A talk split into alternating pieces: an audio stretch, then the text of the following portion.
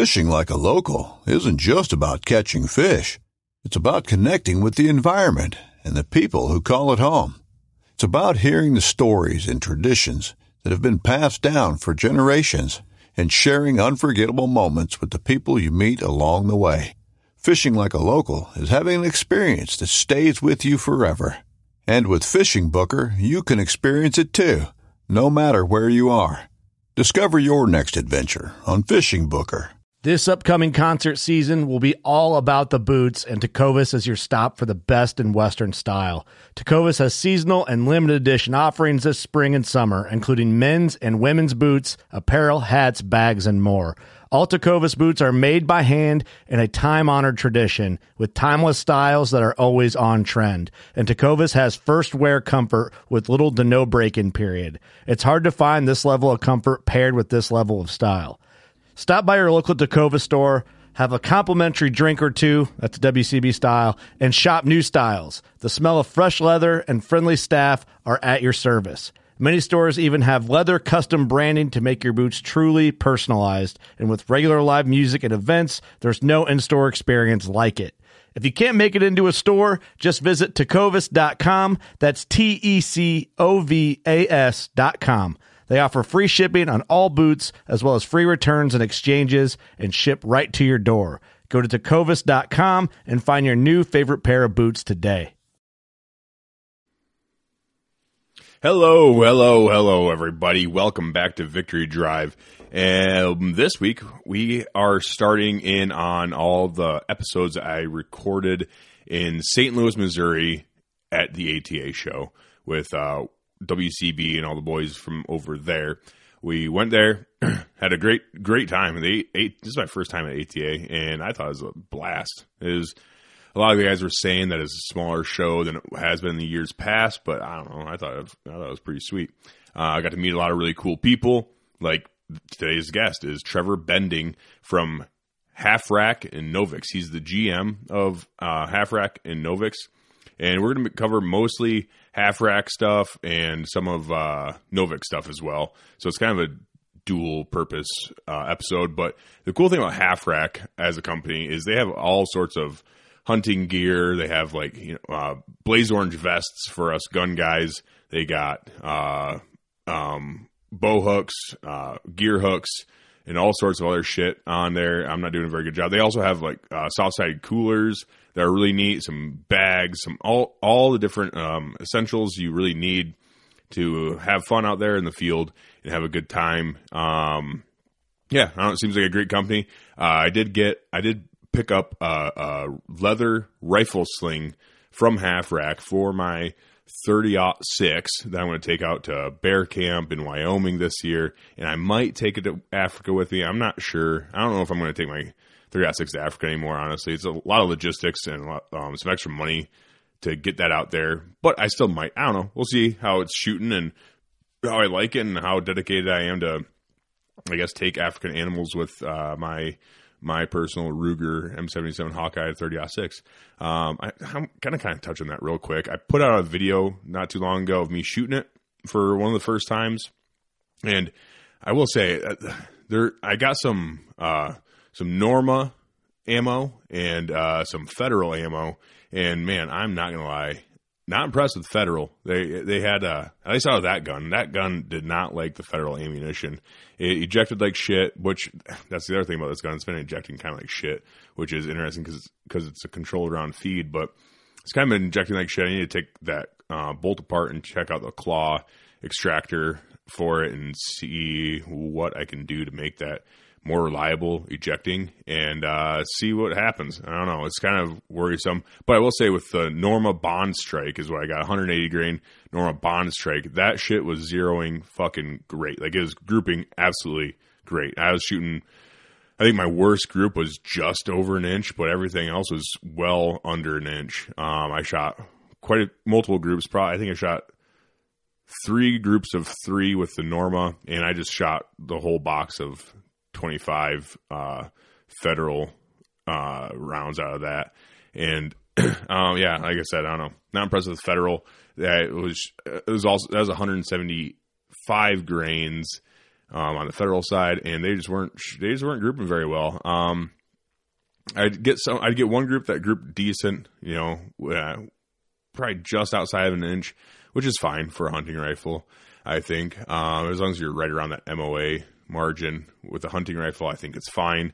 But I was really, I don't know, I had some very worrisome flyers with that gun or with that ammo, and that was kind of pissed me off a little bit. So like when I say worrisome flyers, I mean like they were significantly off, like outside of my comfort zone as for flyers, just because, you start extending the range out there at 300 yards, 400 yards, it really accentuates those flyers. And the Federal Terminal Ascent really were just not doing great out of that gun for some reason. Really not impressed with it. That kind of pissed me off. And I was shooting some cheap-ass Remington core locks as well.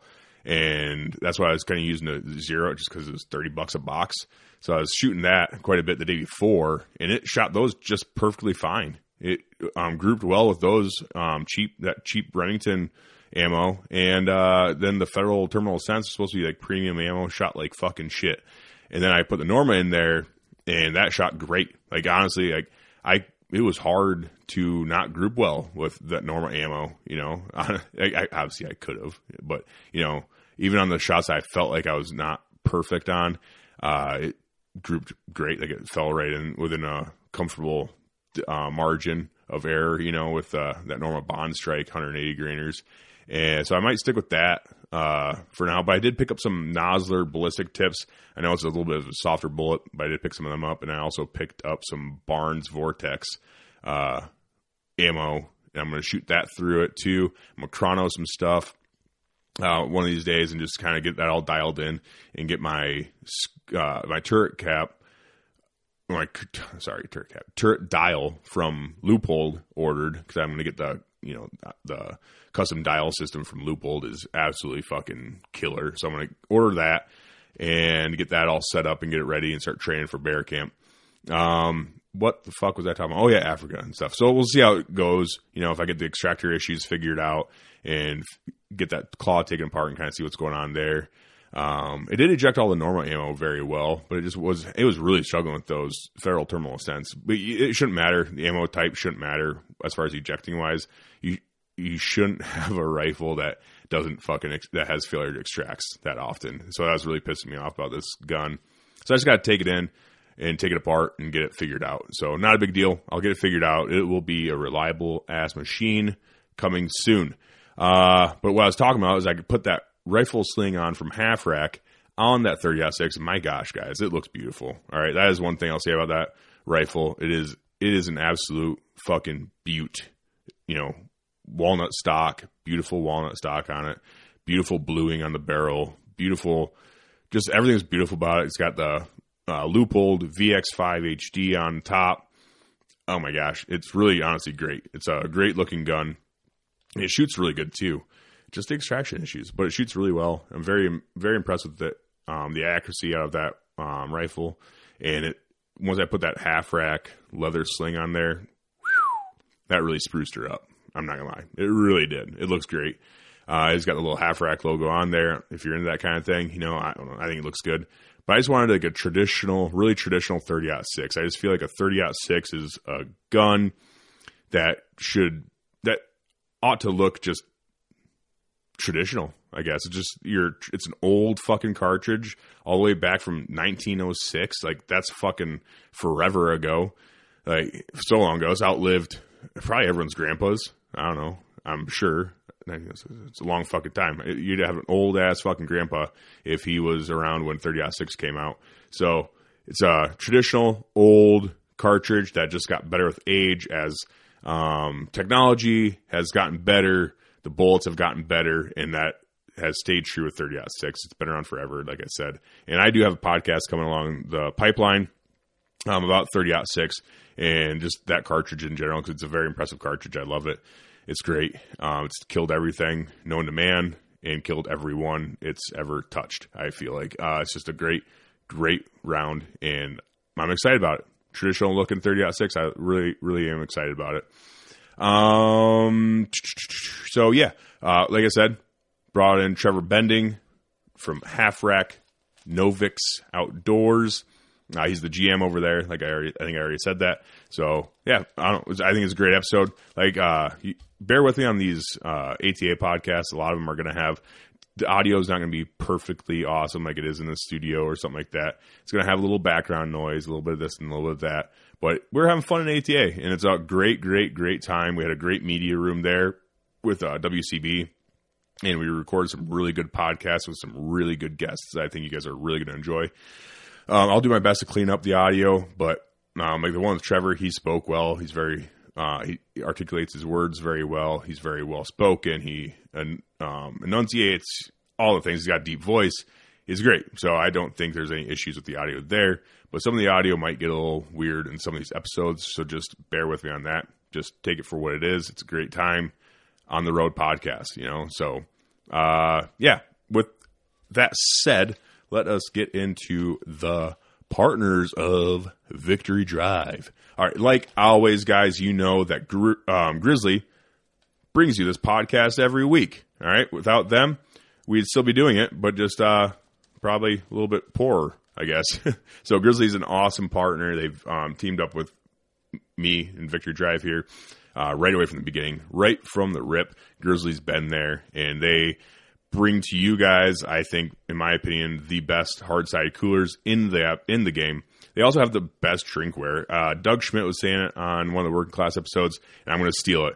They are the Stanley Killer. Their drinkware is way underrated. All right, I really do believe that their drinkware is underrated. They have awesome drinkware that you guys would really enjoy. So go to Grizzly Coolers, check out what they got. They also have elevated tower blinds and all that good shit. So just check out Grizzly. Use code WCB for 15% off. That is code WCB for 15% off. All right. And new to the show is Black Ovis. All right. Black Ovis is a one-stop shop for all of your outdoor needs, really.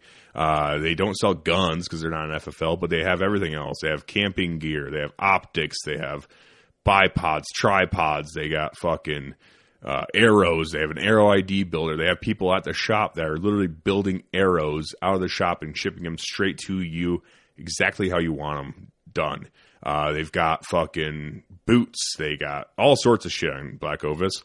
And they are an awesome partner. They've, I think it's one of those companies that just makes sense with Victory Drive, and they have all sorts of good shit out there. And honestly, for some of the best prices I've ever seen out in the wild, I told you my experience with the lacrosse boot thing.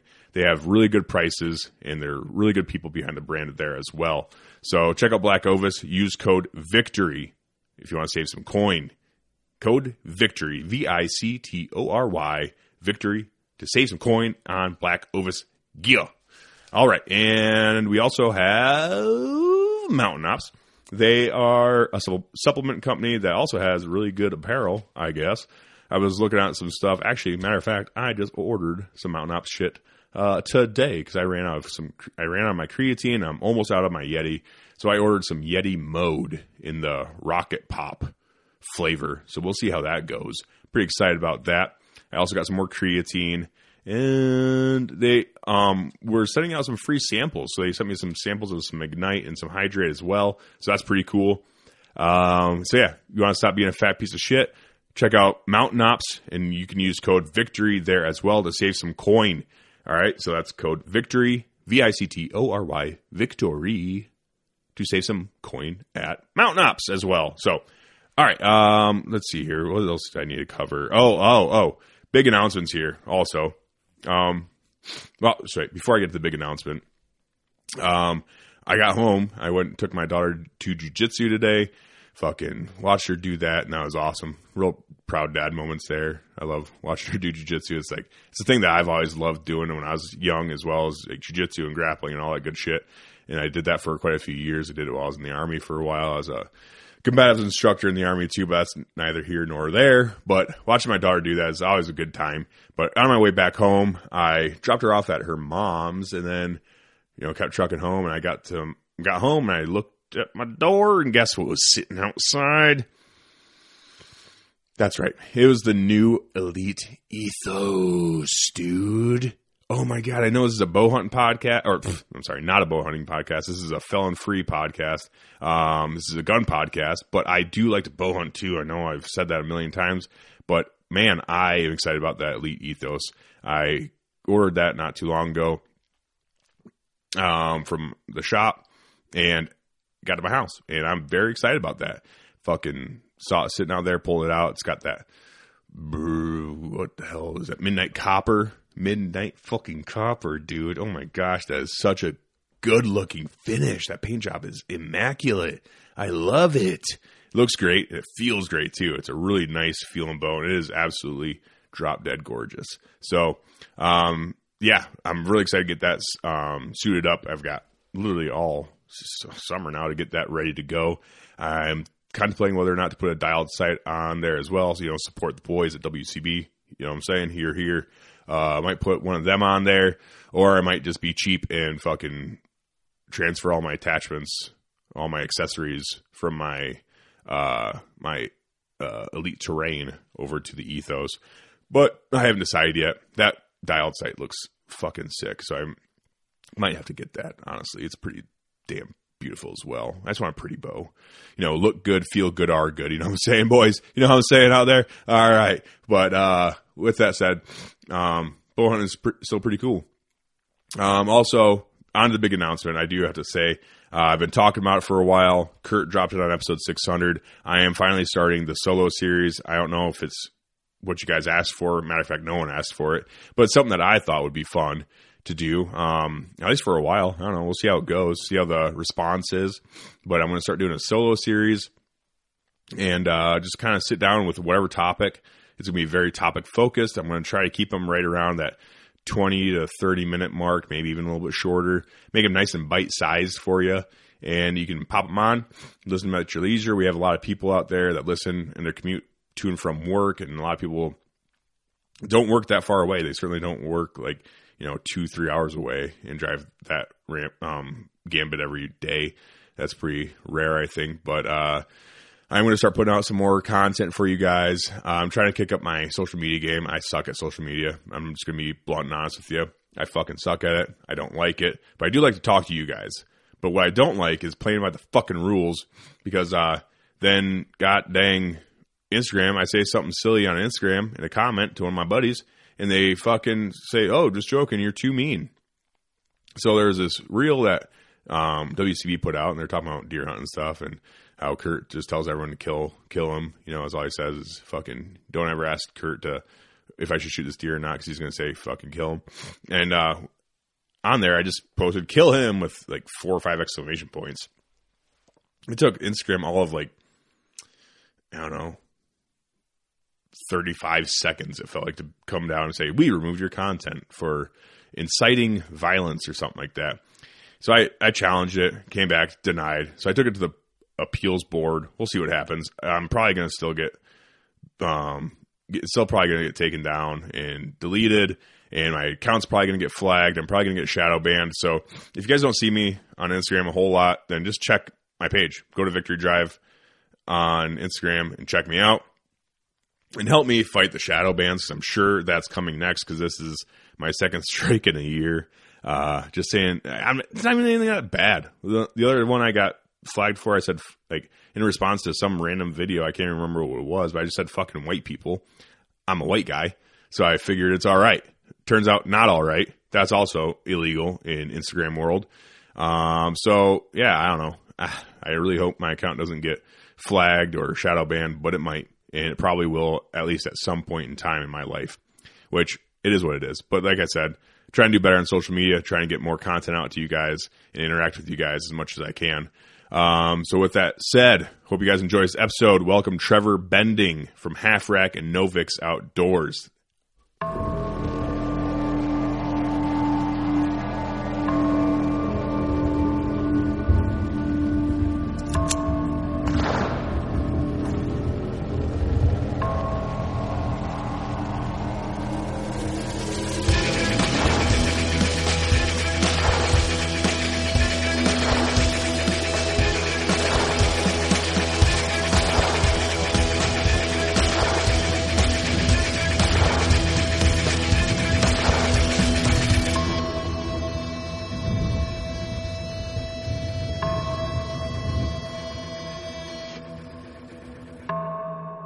All right, Trevor Bending. How's it going, man? Going great, man. Going great. Okay, so you're with Half Rack. You want to go into a background on yourself and the company and whatever details you want to get into? Yeah, for sure. So I'm the general manager for American Pride Outdoors, and Half Rack and Novix comprise that. So we just finalized the acquisition of Half Rack. So it was Novix before. Now we added Half Rack to the fold. So Novix, American-made tree stands. Half Rack, a lot of your just hunting essentials. Came on as GM last year. You know, prior to that, I had my own company where I was doing sourcing, product development, and consulting. Before that, I worked for some of the largest sporting goods distributors in the country, in the continent. I worked with Mossy Oak quite a bit and various brands around the country, hunting, fishing. So I'm one of the lucky guys. I turned a passion into a career. Yeah, no, that's awesome. How did you get into that? I like to ask kind of the origin stories of some people when they get into the hunting industry, especially, is an interesting topic. So, Midwestern kid, went into Boy Scouts, right? Like so many of us. Yeah. Just fell in love with the outdoors. And my dad kind of instilled it in us. Mom did too. And I was in college, and my sister worked for REI, Recreational Equipment Incorporated. Oh, sure, yeah. And I was like, I've been in there a ton of times buying camping stuff. And granola hikers. Exactly, yeah, right. And I don't fit the mold anymore, right? But, she's like, yeah, we got openings. You totally would love it. It was a college job. And I was like, yeah, I think I would love it. And I came into the REI at a time, too, where it was pretty cool because our store, you could wear, sandals, you could wear sleeveless, you could wear a hat. It was just not what you see typically now with REI, but I came into that and fell in love with it. And I cut my retail chops there. So I started in footwear. And they trained me up on how to outfit people. You're going to hike the AT, you're doing the PCT Triple Crown. These are the boots you need. Send me to the schools to be able to fit people in boots. And then I went to outerwear, adventure sports, mountain biking, climbing, and worked my way around REI. I was there for 5 years. Oh, no shit. Just as like a sales consultant? Just as a sales consultant. Okay. And then I kind of turned into this role of, I forgot what they used to call me, but like the sales expert or something, because I'd be our personal shopper. I think that's what they call it. Yeah. So family would come in like, hey, we're going to Tahoe. We're going to be mountain biking. We're going to be ski or whatever it was. And I'd take them around the store and get, all the jackets I need, all the pants, the base layers, the boots, outfit them for the next couple hours and do it all. And I loved it. That's where I learned customer service, sales, and that was all through college and after college. So I majored in history and political science. Oh, really? So fold that up, put it in your back pocket, right? Yeah. Absolutely nothing to do with sales. Nothing. But, and I didn't really want to know what I wanted to do in school. So I played football in high school, was going to go to college for it.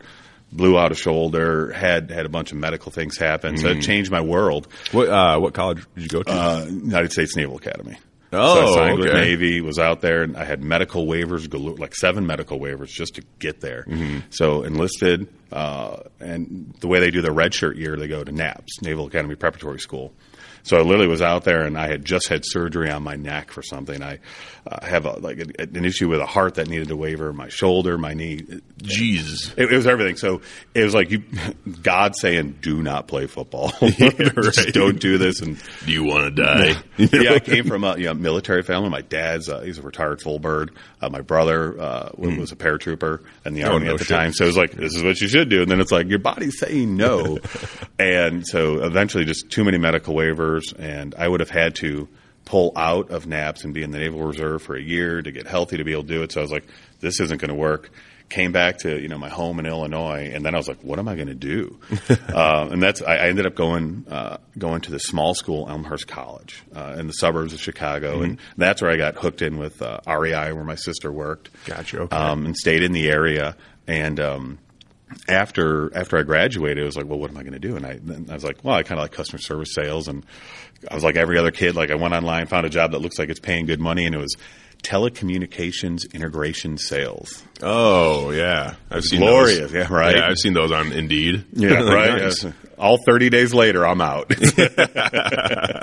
And luckily, I just hooked up with another company in the area that my brother-in-law worked at. So a lot of, maybe some nepotism going on there. I don't know. But opticsplanet.com. Okay. So, you know, a lot of people... That site rules, too. Oh, it's an awesome company. Mm-hmm. And it was a lot smaller back then than it is now. It's this massive conglomerate, and they're still really cool. Mm-hmm. But started, technical sales and being a product expert there because I'd always been a hunter and going through that and just built my way up 5 years, Optics Planet, then started doing product development with their private lines. And just getting to know the industry more and more. And that's cool because it's thermals. You go on these hunts and the shoots with people, night visions. Everyone loved me when I worked at Optics Planet. It's like, hey, can you get a discount? Yeah, right. From Optics Planet, I jumped pseudo out of the industry for about 9 8 months. 8 9 months. Mm-hmm. Went to a company called LCI Brands, which they have the brand Lewis & Clark. It's travel gear. But it was local to my area. And they said they did some outdoor stuff, and they did, but – you get out of this industry, you probably know it. Like you're drawn to it, and it's just in your blood. So mm-hmm. I was kind of connected to it, but it wasn't quite right. So another job opened up in the area, and like Northern Illinois, it's not known for the hunting industry or outdoor industry. Yeah. It's Southern Illinois. Southern Illinois would be much better. South of 80, right? And then you get something. But fortunate enough, found another company that's no longer around now, so I can drop their name. Marie Sporting Goods. And came on as a product development manager there doing their hunting and fishing lines. And, just every company just kind of built my way up, started going overseas doing development, not to knock it, but just you cut your chops on doing a lot of that stuff, doing product management, and just kept, building on that and went from Murray Sporting Goods to Big Rock Sports and did their private label. So they're the continent's largest sporting goods mm-hmm. distributor, 15, brands that they do on their own right now. And, after at that point, it was like 15, 16 years in that outdoor world, said, I can do this on my own. So I started an agency where I was consulting, doing product development and running brands for other people. And over the past, couple of years, I had been hooked up with a core group of guys that I really, really got close with. And we said, we can build some of this our own. So a hunting company was born out of that, Half Rack. Okay. And then got close with the Novix guys. And started working with them, doing a lot of projects with them, and then everything kind of just became an amalgamation. It just kind of came together, and it's kind of a perfect fit for you though too, like with perfect storm. Yeah, with where you're at now with the American made tree stands and stuff with Novix and everything else, and your background being Naval Academy and your family background, like all American, red blooded Americans, that's awesome. We really are. It's like that's what that family is. We're really proud of it. My dad's pretty boisterous on it, but his background is. But no, and it coming in like that, it's just a lot of pride, right? And I love building brands, love the people we meet all over the world, and I love to travel all over the world. But when it comes down to it, especially like Novix and American Made, and the pride that goes into that, and it's not easy. Easy button, press the easy button, you're going to import stuff. And right. Not that it's always easy, but American Made is tough to do it right. Well, it's tough because, when you're talking American Made, when you slap that label on something, generally means like, oh, it's going to be expensive. Mm. And yeah, it's going to be more expensive, but you know what you're going to get with American Made products. Generally, they're generally going to be much higher quality because, just the conditions you're working with in mm-hmm. America here. It's way better, and people generally like their jobs a little bit better. We so have a lot of control when it's American-made. If something's not right, you're not waiting 3 months to get something mm-hmm. and go, oh, that's not right. So you get something bad that comes from overseas, and again, not knocking it, but what are you going to do if it's not right, if it's wrong? You're either going to sell it and try and push it off, or you're going to miss out on a season where American-made. I'm at the factories, and we're based out of the Midwest, right? So we're mm-hmm. Novix, American Pride Outdoors, Half Rack, based out of Ohio, where we do our manufacturing in Illinois, Indiana, Ohio, where, pretty much manufacturing, building, and shipping all out of those three states. And I'm down there all the time. Mm-hmm. I'm looking at it. I'm working with the guys that are doing it. And, these are all just, true-blooded Americans building it all. Yeah. And if something's not right, they tell me about it before. And it's like, hey, there's this one little nick right here. All right, throw it to the side. Good, we'll go to the next one. Mm-hmm. And you're doing all your R&D and everything right in the same building as mm-hmm. production and stuff, right? So, it's all in-house. It's all in-house. And, our designers, our engineers are top-notch. And the best part about they're all users. We didn't pull somebody from, the washing machine world that had done that their whole life and never hunted before. And again, nothing against it. They probably could do it well if they really wanted to. Yeah. But they've hunted their whole life, and they have their background in engineering or design, and we're bringing them into the fold so they can really look at it and go, no, that angle's not going to work because when you're out of saddle, you're turning this way, or mm-hmm. no, if you need to aim down to the left, they really know it. I think that's really important too, especially in the hunting sphere, is where I think you can, hunters can generally tell when there's a company that doesn't use their products. You can generally tell with the way the product is set up. Mm-hmm. It's kind of like, okay, you're just trying to push a product out, mm-hmm, to make some money kind of thing. And, and that's not all bad either. And generally those companies try to keep prices cheaper, which there's something for that as well. You know, like you have, mm-hmm, to compete, and you can't, not every tree stand needs to be, the best. Well, you have levels of graduation. Yes. Too. Like you get the entry guy like, I don't know if I'm going to like it. Yeah. Well, maybe they'll buy the $150 hang on, and because they just don't know how many times they're going to go out, and you kind of rely on that. And most of those they're probably going to be from other companies that they're importing. They, mm-hmm, hit that price point, but then they go, oh, I really like that. Well, I mean, they want something better. Well, what makes it better? Like, well, is it a stronger platform? Is it not going to give? Is it not going to flex? Is it not going to make as much noise? Is it lighter? That's probably one of the bigger things, right? These steel things where, you can't hang this thing one-handed. It's loud. And then, Novix, a lot of our chops are cut on mobile ultralight. Our Hilo stand is, a little over 9 pounds. You easily work your way up a tree one-handed, drop that in, get it set. Well, and for, like, me personally, too, it's like my very first hang on tree stand was just an old one I found on Facebook Marketplace, and it was, had a chain. A strap, so it was one of them. Still see that. Yeah. Actually, I still have it in a tree. I sit in it every once in a while, which is kind of scary in itself. But, like, when I sit in because I have a Novix Echo, when I'm sitting in that, it's like I'm 6'1", 270 pounds. Like, when I'm sitting in that thing, I'm secure. Like, holy shit, this is nice. And I sit in that other one, I'm like, oh, it's any minute now, I'm going to die. Keep checking that harness, make sure, we're good. Yeah, like I tie it off and everything else, but it's like, I still don't want to hang from my harness. That's not fun. No, oh my God, no. Choke out those scariest things. Choke the boys out down there. I don't want to do that, dude. That sucks. Still want to have some kids? Yeah, well, no, but I mean, still, it hurts. Oh, no, for sure. And that, we do see that graduation. Then you see the guys that go, they recognize that they want something, better or even best right away, and they'll go for it. But, so there's different types of customers, and we really push ourselves on to make sure we're as competitive as possible, too. And that's what also makes it difficult American-made. You can come out and make something super expensive, but how many people can afford it? Like, we want the working class to be able to get into this. It's kind of what we're all here, and the brand and everything, right? Working class bow hunter. Yeah. We want people to be able to afford it, get in it, and not break the bank with it, and spend a lot of time. This last 6 months, you spend a lot of time like talking with all the suppliers, seeing what we can do to make some changes if changes are needed, just to make sure that we can keep costs down. Go to grocery store right now, right? Just moths fly out of the wallet. Fill the tank of gas. You don't know what price it's going to be. You can shoot up $1 overnight gallon. That's when you just start swiping the free money card. Yeah, say I'll deal with repercussions later, kind of thing. Yeah, right. And we were hit by it, and when the Novix came out, and but we're trying to steady that off and keep it down for this year. And on top of, you guys came out with the Raider series during that whole thing, and you're like, oh, we're going to come out with the most budget tree stand that we can with keeping the quality high, and that's what that whole Raider series is all about, and it's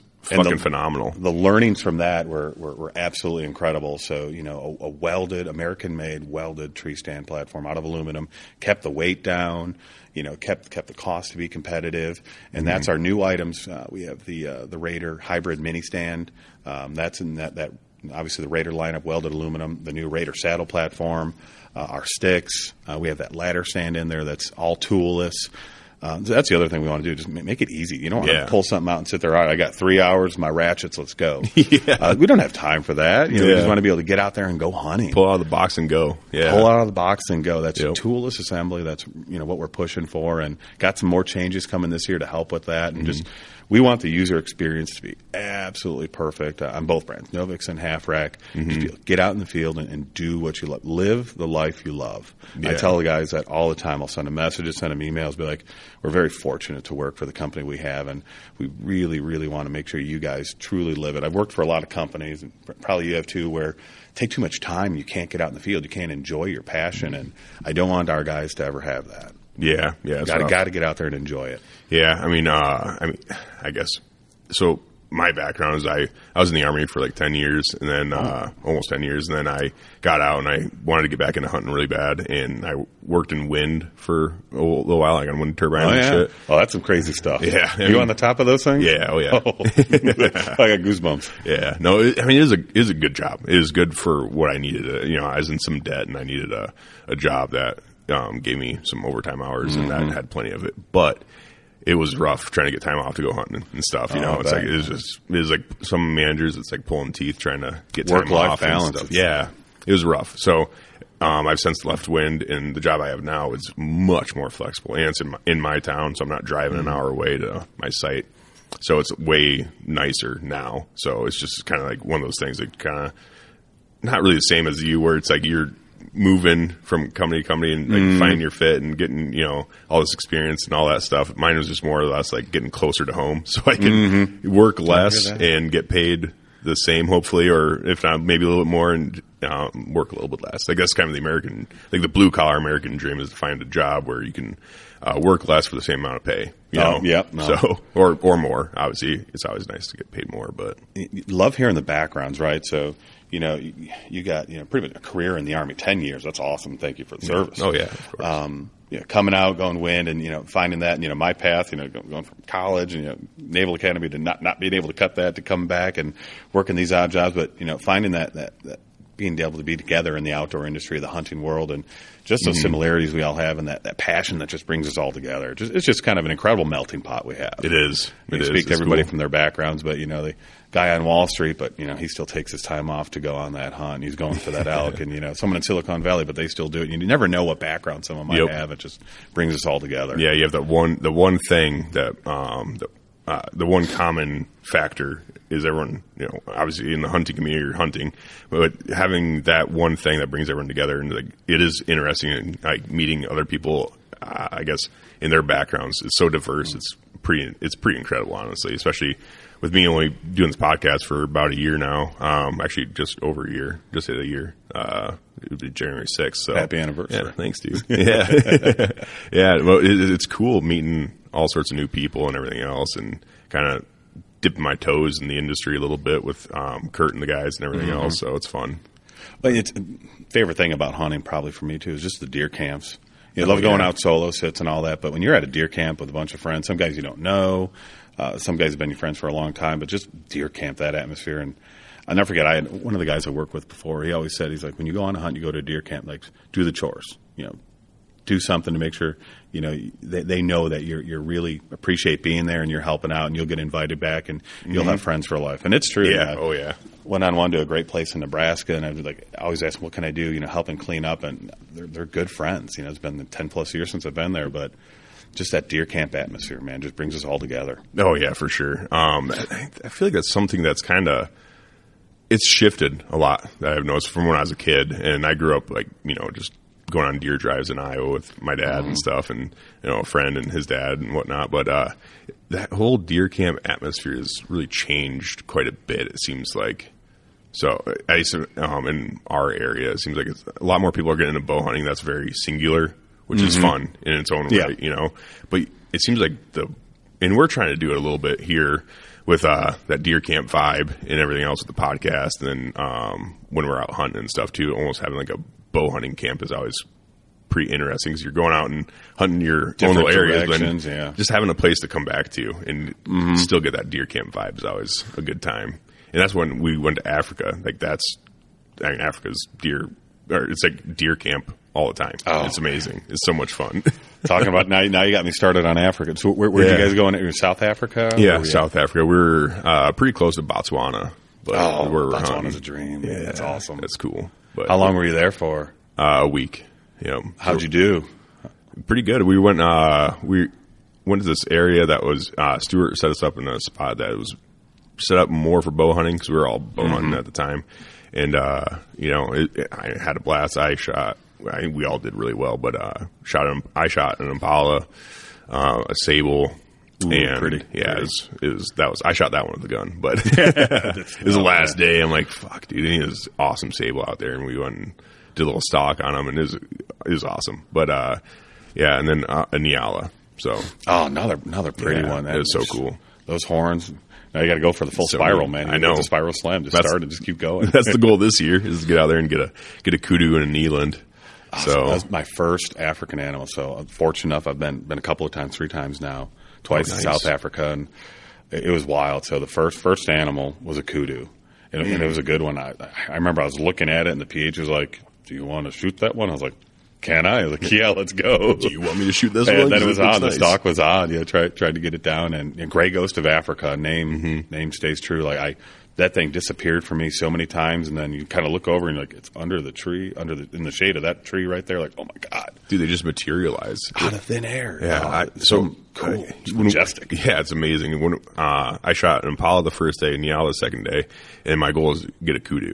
So when I hunted kudu the rest of the time until the last day, and then it's like we'd be sitting in the blind and stuff, and not seeing much because we got put in some, like, the kudu spots, and he's like, and Stuart told us, like, hey, you're probably not going to see much, but what you do see will be a kudu. And we had some shooters over here, so we'd be sitting there not seeing shit, and then I'd look away and then come back, and like, oh my gosh, he's right there at like 30 yards. I'm like, what? Where'd you come from, dude? Like, you're huge. Like, they just come out of nowhere.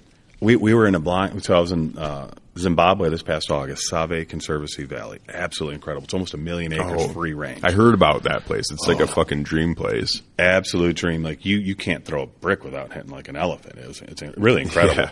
But so I really wanted to get a Cape buffalo. Mm-hmm. I got my Cape. Also, that area heavily populated an elephant, like I just said. So they had tags available for elephant. Most incredible stock and hunts of my life. You kind of look up PH. After 45 minutes into the stock, PH said safety's off. And I'm like, safety's off? I'm still stalking. And then sticks go up 10 seconds later, and then you look around and you can't believe how an animal this size, you can't see. Just, and you look all around you. We're in the middle of a herd, and they're all around, left, right in front of us. This thing is 15, 18 yards in front of me. Just coming through the bushes, absolutely incredible. We could talk forever on that one too, but so I got my 2 tags filled. I got my elephant, I got my Cape buff, and my dad was with me, and I really want him to bring him to Zimbabwe. He had been to South Africa twice with me, and I was like, I want my dad to see wild Africa. Mm-hmm. So he came with me, and he just wanted to take something in Zimbabwe. And we were going after warthogs, so we had said, and those little things, they're hard to hunt. And they're wild, wiry. Oh my god, are they? So we'd see them, and then the second they see you, they're gone. So we build up a blind. That was really crazy. So we build a blind the night before. The next morning we come back early, and there's lion tracks all around. So it was pretty wild, yeah. But we're sitting there, and you kind of look over a few seconds, nothing there, and then going back to this kudu, you look over and you're like, it's like 5 cow kudu in the water. How did they get there? We didn't hear a splash. Nothing. This is within seconds. They just materialize out of the bush. They do. It's insane. It's such a cool animal. The quintessential American, plains game animal, right? So yeah. I'm going to be rooting for you. You need that kudu. Thanks, man. Thanks. We're going back. So obviously with this podcast stuff, especially, but we're going back with guns next year, and we're just going to. But yeah, let her rip. Depending where you're going, like, sometimes you're in a canyon. It's kind of like going out west here. Sometimes it's tougher, and it's, you need to take that little bit longer shot, or you have only so much time to get into it. Just being over there, man, it's just that feeling. There's a good quote, and I'm going to butcher it, but it's pretty much saying like, the only person I'm jealous of is the person that has not yet been to Africa, because they don't know what they're getting into. Right. That feeling of you haven't been till you go, and you're like, oh, I'm coming back every year. Oh, dude, it's nuts. I've talked to a couple people that have been to Africa quite a few times, and before we went last year, before we went there, talking to them and stuff, and we're like, kind of a once in a lifetime thing. Like, oh, this would be cool. Go experience Africa, and then be done. They're just like, you're not going to be done. Like, I always say that. I don't know. I'd like to see, like, go do the Africa thing for a little bit and just do it once, and it'd probably be fine. They're like, you're going to go back. And then we get there and start hunting, and it's like, yeah, I'm coming back. This is just too amazing. The amount of wildlife you can hunt, the various species, 30-some plains game species. You got the big 5, you got the dangerous 7, so many different ecosystems. For my first hunt, I was in Limpopo, Bushveld, right? Probably a lot like you saw, where you're in and out of these bushes. They call it wait-a-minute bushes, because everything's got thorns and it holds you there, and you're dealing with that. And then we went up to the High Veld, where we're going after black wildebeest, and just rolling hills where you see a herd go crest a hill, go over the next one, crest a hill, and it's a 2-hour drive to get to that 75,000 acre area where you're going to hunt that. Mm-hmm. And, you know, Zimbabwe this time, 1,000,000 acres of free range where, you know, you come up, you push, you know, hyenas off that watering hole, and there's an elephant there. We got chased by an elephant that had had a calf with her, and that was the wildest thing I've ever heard. And she stalked us.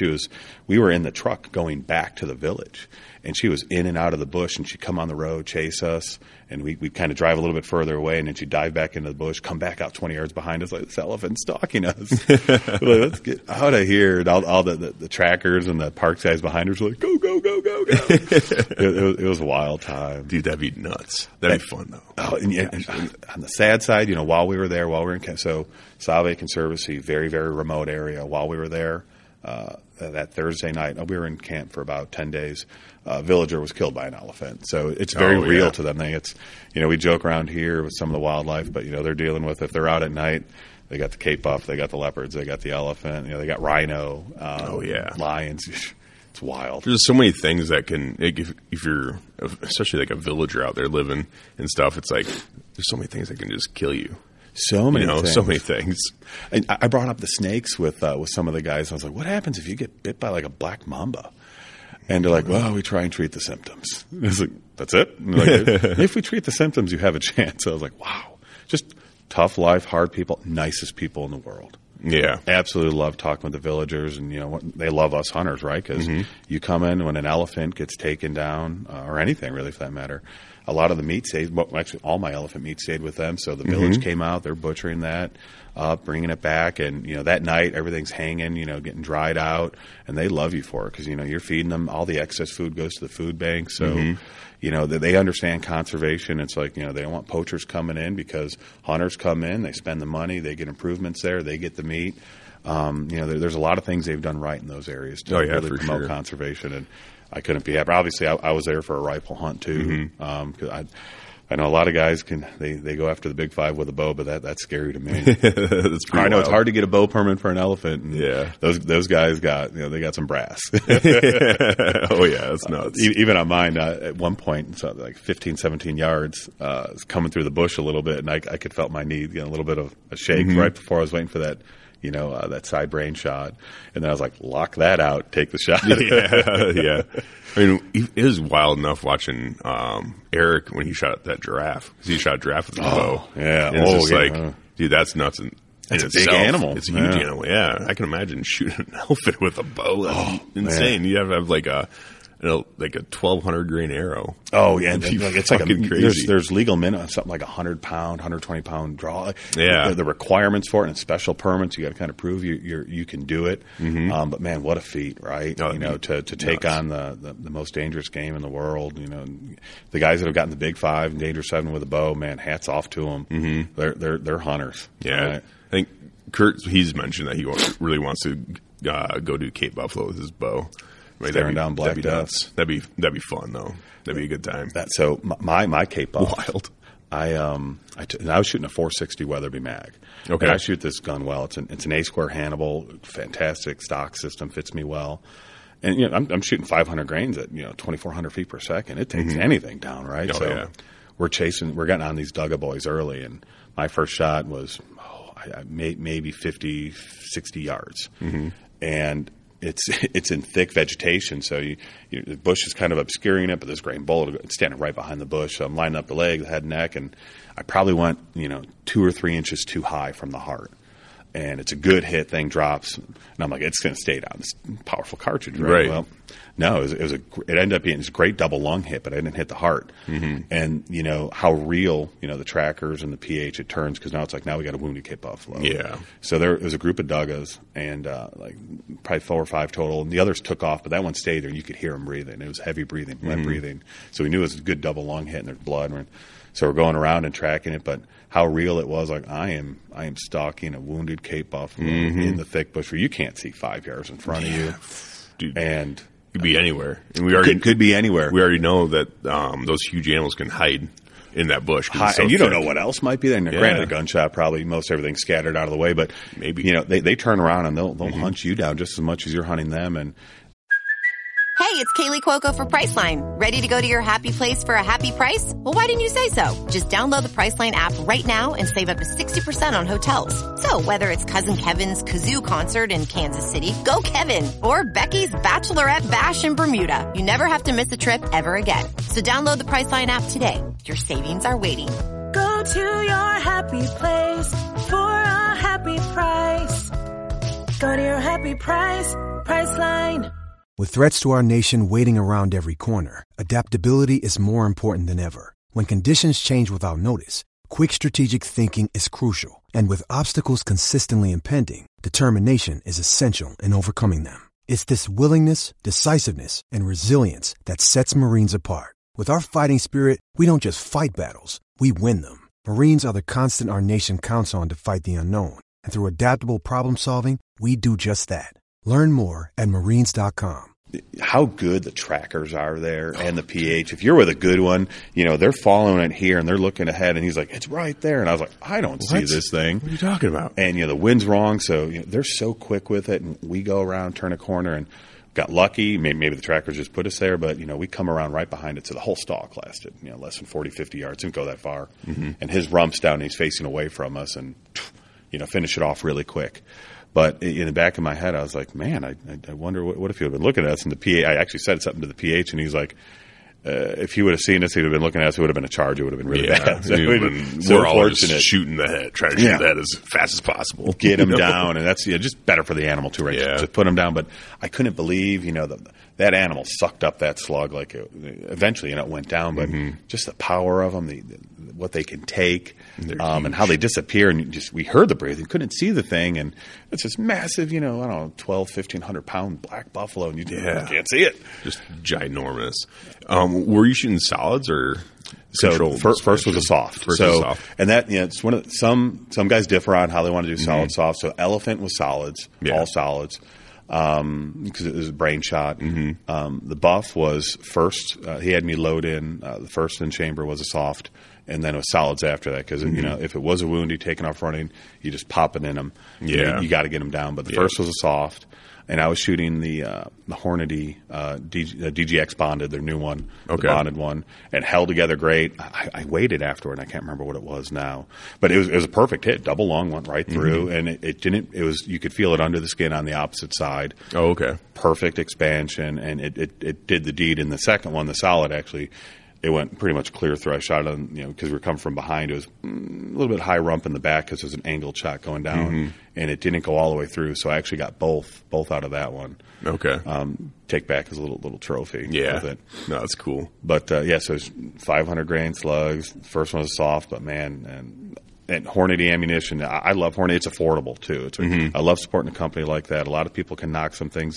They've had issues in the past with their, especially their DG. A dangerous game ammo that wasn't bonded. Now they fixed that, so I absolutely love their stuff. Yeah, no, I mean they're obviously great. They've been around for a long time. The PRC line that they're coming out with now with a bunch of all that, it's taken off like wildfire. And they're so good at introducing new cartridges. And a lot of people say, well, don't introduce a new cartridge. You know, bring out something that we need more stock of. And it's like, well, there is stock or you can reload, but we got to keep, you know, innovating our categories. Yeah. Some things die off. So, you know, when they partnered with Ruger for the 375 Ruger, fantastic cartridge. You know, you got 375 H&H, been around for, you know, over 100 years, taking everything, one of the best cartridges out there for big game. Doesn't mean you can't make some things better. You know, now we took it from a magnum action to a long action with 375 Ruger. And Hornady was so instrumental in that, the 416 Ruger and the PRCs now. And what they put into R&D and innovation, it keeps pumping stuff into our world, whether it's hunting, whether it's bench rest, practice. There's so much that goes along with it.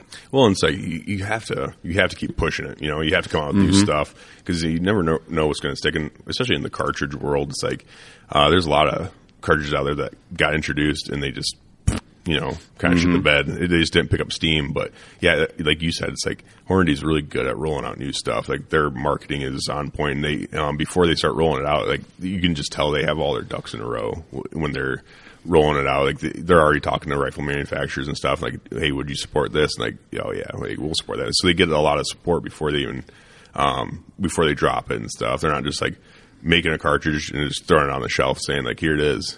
everyone have at it kind of thing. It's like they're getting the support. And they put it in the hands of real good shooters that can really push it, and they're going to listen to them. But it's you know, you can even tie the correlation to Novix. Like, you want Novix because you see guys use it because they say it's the lightest, it's the best. When you have a new cartridge come out and you're seeing that these world records are being hit and these guys are winning these practical matches, and you go, how far are you shooting? What's that drop? Like, oh, man, that's nice. Like, you put it in the hands of people that can really test it, use it, better it, and then people see what they do, and then people want it, and you know that's how you get that popularity, and that's how it grows. You know, people that don't do it, and I don't pick on anybody, but like I think the 6.8 Westerner, it's not a bad cartridge, but no, it's kind of fading off. I don't see it as much anymore. Well, so the 6.8 Western, I think it's a great round, honestly, and I think it's super when they came because Browning and Winchester, they teamed up and created it, right? So, you know, obviously two rifle manufacturers as well, big, huge rifle manufacturers. And so when they came out with it, like I feel like it was a good niche that they filled, and it was awesome. But then they came out with then Browning came out with a 270 Fast Twist, and it's like, well, that's basically like, I don't know, like you're kind of negating behind it. No, yeah, you're kind of competing with yourself there. Yeah, it's like, you know, just put everything you have in the 6.8 Western, and then you come out with the 270 Fast Twist, and it's like, well, it's kind of negating the 6.8 Western's appeal there with being a bigger, you know, higher BC bullet and needing a faster twist barrel and stuff and everything else. And it's, you know, I mean, I don't know. I feel like they kind of shot themselves in the foot a little bit with coming out with the 270 Fast Twist as well. But, you know. I agree. And then, you know, look on the flip side of the 350 Legend, like, I didn't know if that was really going to stick around, but it's like, now think more things are coming out with it. You know, Remington's pushing it more.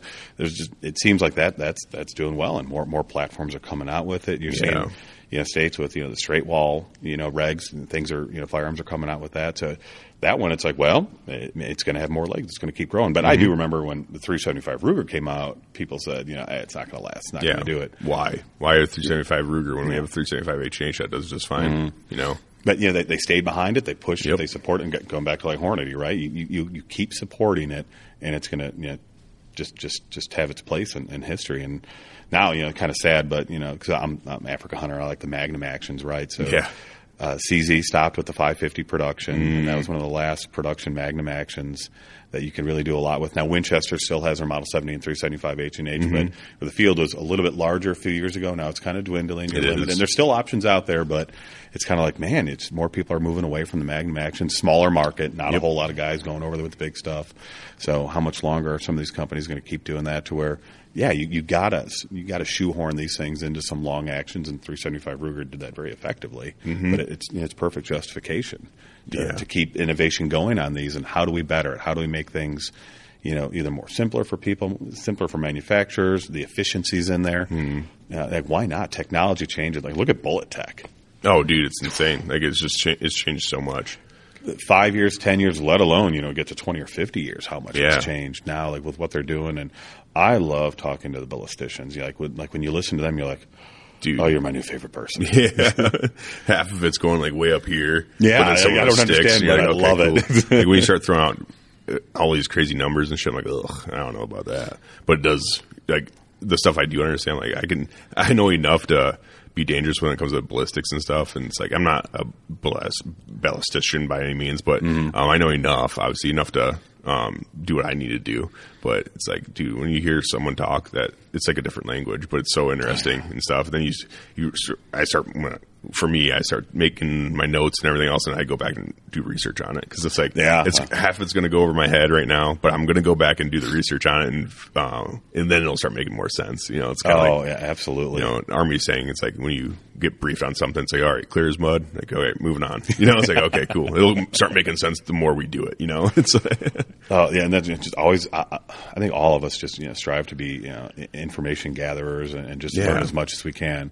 Yeah, well, I think it's because in hunting, that's one appeal with hunting that I noticed, that what draws me into deeper and deeper into hunting is as my life goes on. It's like you can get good at, like, you know, like chess. Like, you can become really good at chess. You can become really good at these other things. You can never really become like a good hunter. You can become a knowledgeable hunter, but I don't feel like anyone's really a good hunter, because So much is left to chance. Like, you can't control what the animals do. You know, variables. So many variables that you can't control. You can't control what the animal does or where it's going to be, or if it is, you know, you zig and it zags. You know, you don't really know what's going to happen. You can stack the odds in your favor by having more knowledge, but you're never going to have all the knowledge. I don't think you're constantly learning. Even the guys have been doing it for their entire lives, and they've, you know, have all these different experiences and everything else. It's like they're still constantly learning. It's like you're never going to know everything about hunting, and there's just so much into it. You can, you know, then you get really good with a gun, and there's bow hunting, and then there's this, and then there's rifle hunting, and then there's shotguns, and it's all this different stuff, and you're never going to know all of it, I don't think. So it's like it's a constant learning, and it keeps it interesting, I think. Yeah, I love telling people, you know, like it's why we call it hunting, right? It's not shooting. Some stuff is shooting. And I'll be first to say, you know, I have an upland dog. I have a wire hair griff, lover, and we belong to a club in northern Illinois. And I love taking her out there because, you know, it's just her pride and joy, right? She loves running the fields, and I love watching her run the fields. But, you know, they're farm raised birds, right? I know what they are, and you know that they have a chance, but, you know, I love watching the dog work her instincts, and I call that shooting, right? Is it hunting? Yeah, it's still hunting, but it's more so shooting. You know, it's, the odds are definitely in our favor. You know, it's not a wild pheasant hunt, right? Wild pheasant hunt where it's truly wild, a little bit different. But, you know, but I call that shooting, right? And that hunting it's so much variable. You know, you can be knowledgeable, you can read the signs and make changes. You know, it's one of the reasons I love turkey hunting. Oh, yeah. You know, you're like, all right, I know where they're roosted. You know, I was doing some, you know, owl calls. I know they're there, but still taking a chance. Are they going to come down on the roost where I want? Are they going to take off? Are they still really there that night? Or what happened? I always joke around too and say, like, you know, half the fun for me turkey hunting is calling in the bird, and then you shoot it. It's like sometimes I wish I could just come back to life and let it run on its way, right? Because just that thrill of calling it in, and it's like it's truly, you know. That's a lot of work to call in a turkey and do it right. And one mistake and it's gone, but man, it's hunting. Yeah. I feel like with turkeys, they're so dumb that it makes it hard. Yeah. You know, like, yeah. No, that's a good way to say it. They have tiny little brains and stuff, but it's so hard to pattern something with that. They don't even know what they're doing half the time. Like they're just it's like a feathered Roomba, you know? Yeah. It's like you're just wandering around in a field in the woods, and you're like, I can't get in front of this thing because I'm going to get in front of it, and it's going to be coming. And all of a sudden, it's like you see a redhead, and it looks around, and it's like, gone. You're like, what the fuck are you doing, dude? Like, come on. You were supposed to be here. You were here yesterday. Like, why aren't you here now? You know, it's like. Feathered Roomba. I'm going to remember that one for life. But it's so true. Yeah. It's so true. Yeah. They're so dumb that they're smart. Yeah. A lot of that. Yeah. But I mean, their instincts they know how to survive. Like their eyesight is insane. Like a bird's eyesights are ridiculous. So it's like, yeah, you get all settled in and stuff. But yeah, they see one thing that's kind of out of place and they're just like, man, I'm just not going to go over there. They just go about their way. But they're not like deer, where deer comes in and it sees something weird and it like bobs around for a little bit and it blows at you a little bit and stomps and does all these things. Like turkeys, they just come in, they're just like, nope, and then gone, go the other way. You're like, what the hell? Like what did you see? Like what happened, dude? Like I don't know. It's fun. It's so much fun. I'm so glad I don't have to choose between turkey hunting and deer hunting, though. Oh, yeah. I don't ever go for turkey in the fall. Yeah, no, that's deer season. I love that spring season. Keep it separate, but yeah, I'm talking to a few guys this year, and they're doing some fall birds, and I was like, I don't know, I miss it, but. I think I like having it just in the spring. It's kind of like whitetail hunting, right? Like just in the fall, so you build up all year for it, and you know I go from this year was Africa to to fall season, and then I kind of transition to pheasant hunting, my upland game, and then I'll be back to turkey, and then a couple months preparation off for starting it all over again. Yeah, are you going back to Africa next year? Or like this year, I'd like to go for 24, but I don't know if the wife will let me. Yeah, it's a big ass. Last one was a little expensive. Yeah, well, fuck. I mean, Cape Buffalo, I don't even know what an elephant costs. That's how out of the price range it is for me right now. So you know, I will say this: if you partner with the right PH and you get a good hunt. So my hunt was a cull hunt. And you wouldn't believe it, cull elephants, where they're so overpopulated in the Save Conservancy that there's a lot of tags for them. So I actually shot a tusked cow elephant. Because there's actually multiple available because there's so many of them. It's kind of like how we control whitetail here, right? You got to cull out a lot of the does, right? Yep. So it's the same thing there. And it's kind of interesting because when you get into the herd, it can't have a dependent calf, can't be visibly pregnant, right? Gestation on an elephant's 22 months. So you don't want to hurt that. Holy shit. 22 months gestation. Whoa. Yeah. That's crazy. I didn't know it was that long. It is, and even one of the reasons why you have to call them out. So elephants actually get like dementia; they have some issues, and you'll get an old matriarch, maybe some kicked out from the herd, or just kind of losing it, and they'll sometimes attack pregnant females because if they can't have, if they can't carry anymore, they just get like this. So jealous a lot of the something like that. You know, you figure you got a bun in the oven for 22 months, and you know you got 18 months, and this rogue elephant comes in and knocks you over, and you lose that calf. So that's why a lot of parks rangers and wildlife management, they look at those and go, that one is going to be key for cull. So you know, a lot of people think like you're going to go out there and just go shoot whatever you want, right? No, you got the PH with you, and he's like, this is the one you're going to take. That, not that one. You can't shoot that. You're going to get in trouble. You shoot that one. This one. Yeah.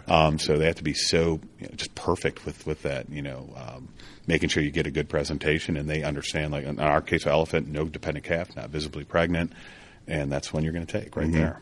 It's very scientific the way they go about it. It's like they're very particular, and that's one thing I love about Africa is that they're so particular because they're just so careful about like preserving what they have while also putting on good hunts and everything else. Like it's it's a balancing act that I feel like they've really mastered with their species.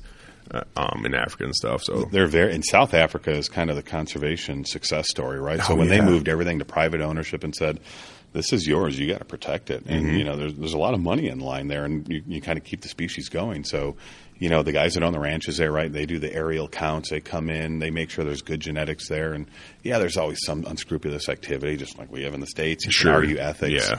But, when they made it private ownership and put a lot of value to that animal, it ensured the survival of those species. That's what I try to explain to people in America because there's still a lot of people in America that you tell them, like, I'm going to go to Africa and hunt. And they kind of give you a puzzled look like, that's kind of dirty. Like, that's for dirty trophy hunters kind of thing. Like, they don't know. And trophy hunting has gotten shit on for years in America, even by other hunters, like North American hunters, like, that's fucking bullshit trophy hunting. It's like, I don't know. I feel like it's getting a better name for it now when people start understanding it more and more. But it's like, it's one of these things where people, you see it on the National Geographic and stuff and all these majestic creatures out there running around and doing their thing. And it's truly wild. But if they don't have, and some people may think it's kind of rude or maybe, maybe not rude, but it's like, they don't like saying it, but it's like, if these animals don't have a dollar sign or like if they don't have a value, then they're going to be pushed out. Like the people that own the ranches and stuff and own their property, they need to make money. Like they have a livelihood to sustain. So it's like either these wild animals sustain their livelihood or they're going to kill them off or push them out and replace them with cattle and stuff. So it's like, what do you want? Do you want animals? Because you got to hunt them. They have to have a value attached to them in order to keep them around. A lot of people are blinded by, what we have in America where you think we have the big swaths of land and the wildlife all lives there. And, well, it's not the case, like South Africa's success story, right? What we just talked about, Zimbabwe, I didn't see roadkill. I didn't see a single animal outside of the parks that were there because everything's been hunted for food. They have no – I shouldn't say they, but a lot of them have no concept for – the sustainability and conservation of the animals. They don't see them as important. And, the governments there are trying to work with them, educate. That's why you have the Save Conservancy and these various parks all over there to make sure we promote it or they promote it. And then they are able to keep these animals going forward. But yet people don't understand the trophy hunting. They think, you're just going there. You want a trophy on the wall. Do you understand, like, when I shot my elephant, there's overpopulation in the area. The elephants destroy all the trees. So if you have too many elephants, they're going to take down the trees. You're not going to have the vegetation for the giraffes, the wildebeest, all the other ones. You're going to get to the point where there's overgrazing for maybe other animals. And you get to soil erosion. You have soil erosion in an area. It's years before you can grow back. Now it's a barren wasteland. When I took that elephant, how many hundred people are going to eat out of that elephant? They're going to take that ivory and make jewelry out of it and sell it to tourists and do things with it to be able to feed their family and get more just more supplies for their village. The taxidermy, like when I got my Cape Buffalo, I'm employing the the park scout, the game rangers there, the PH. All the villagers, you're feeding them, you're paying them for doing the various things.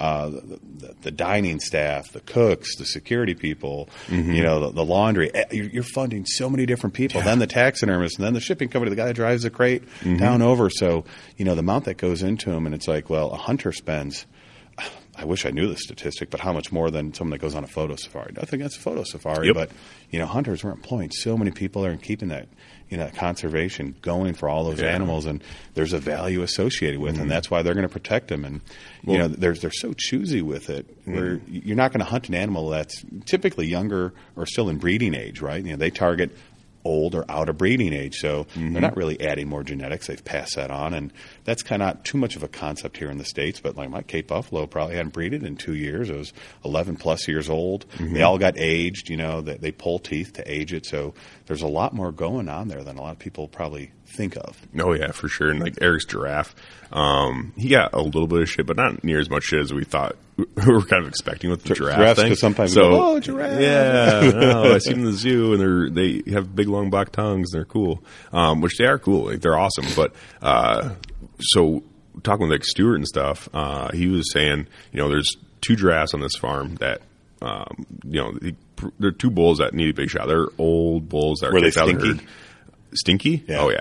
Yeah. Yeah. That's how you could smell an old giraffe, and you're like, oh yeah, there's a giraffe around here. It's pretty old. You can just smell it. Yep. So there's two giraffes, and they're actually black giraffes, which is really cool. So Eric shot a black giraffe, which is badass. But yeah, Stuart was saying, he's like, you know, there's two giraffes here that need to be shot, and there's one in particular, the one that Eric shot actually, he's like, it won't make it another year. Yeah. Like they're either going to go in with a chopper and kill it themselves, or someone's going to shoot it, or it's just going to die over the winter. He's like, this is not going to make it because it's kicked out of the herd, and also so it's going to get taken down by predators, or it's just going to die, or they're going to kill it because it was a fairly aggressive giraffe too, because that's kind of the MO of African game. When they get old, they get a little angry when you get pushed out of the herd. Yeah. And they start fucking up like younger bulls. You know, they're immature bulls, and they just go and like fuck them up, and they could kill them. You know, and it's like, well, this guy just needs to go. Like he's done his time. Like, he made it through. He was the king for a little bit. And they benefited. They got the fee for that. So you know, the property owner benefited. Exactly.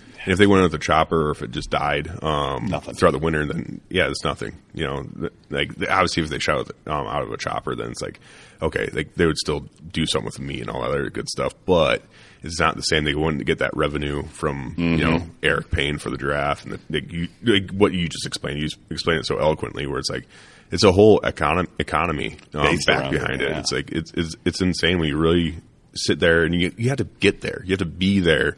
You have to go to Africa to really see it and really appreciate what everything that goes into African hunting. You know, so and people like to cry. Like, back in America, they watch the videos and they cry about, you know, like starving Africans and stuff like that. And it's like, well, go over there and do something about it then, you know? Like, yeah, they'll always say it, but you know? Are they actually going to do something? No, they're just going to cry about it and make other people feel bad about it. And it's like, yeah, it sucks. Like, there's a lot of poverty there, but it's like hunters actually going over there and like doing something about it, and they're having a good time doing it. So it's like, I think it's a win-win across the board. I have that debate a lot. You know, actually when I was at the customs, when I was doing my my rifle paperwork for the importation, I told them, they asked, like, oh, what are you going to hunt? And I was like, Cape Buffalo, probably an elephant. And you could see on their face, like, And elephant?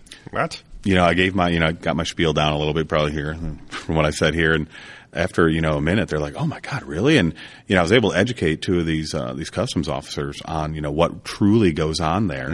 And, they're like, I never knew. And that's what I strive to, you know, bring education to the people that don't understand it in the hunting world.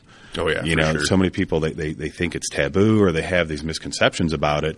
And that's what all of us, you know, all stewards of conservation and hunting have to do. You know, sometimes we want to stand on our pedestals and say, you'll never understand, or you just don't get it. But, you know, at the end of the day, you know, we need to educate them. So, you know, our rights aren't taken away. Our lands aren't taken away. And we've seen a lot of that, right? Where they cut lands away from us, so we can't have access to public lands, and private land keeps getting brought up. So just need to educate people on, you know, the benefits of hunting all over the world. Oh, yeah. On what it can do for, you know, all the economies and the people there, and what they've done. You know, look at that industry in South Africa. Who would have thought, you know, they'd said private ownership here, and flourished the game farming, when, you know, they just have, and we bring in a chunk of income, but like the game farmers, you know, when they just have locals come in and game hunt, you know, that industry there is huge. Oh, yeah. Yeah. Yep. It just totally changed it around for them. And yeah, just what a success story. And Botswana opening back up. And then you see some just stupid things like, yeah, Kenya who's burning. They burned, what, over $100 million worth of ivory that they confiscated from poachers. Jeez, so isn't that fucking stupid?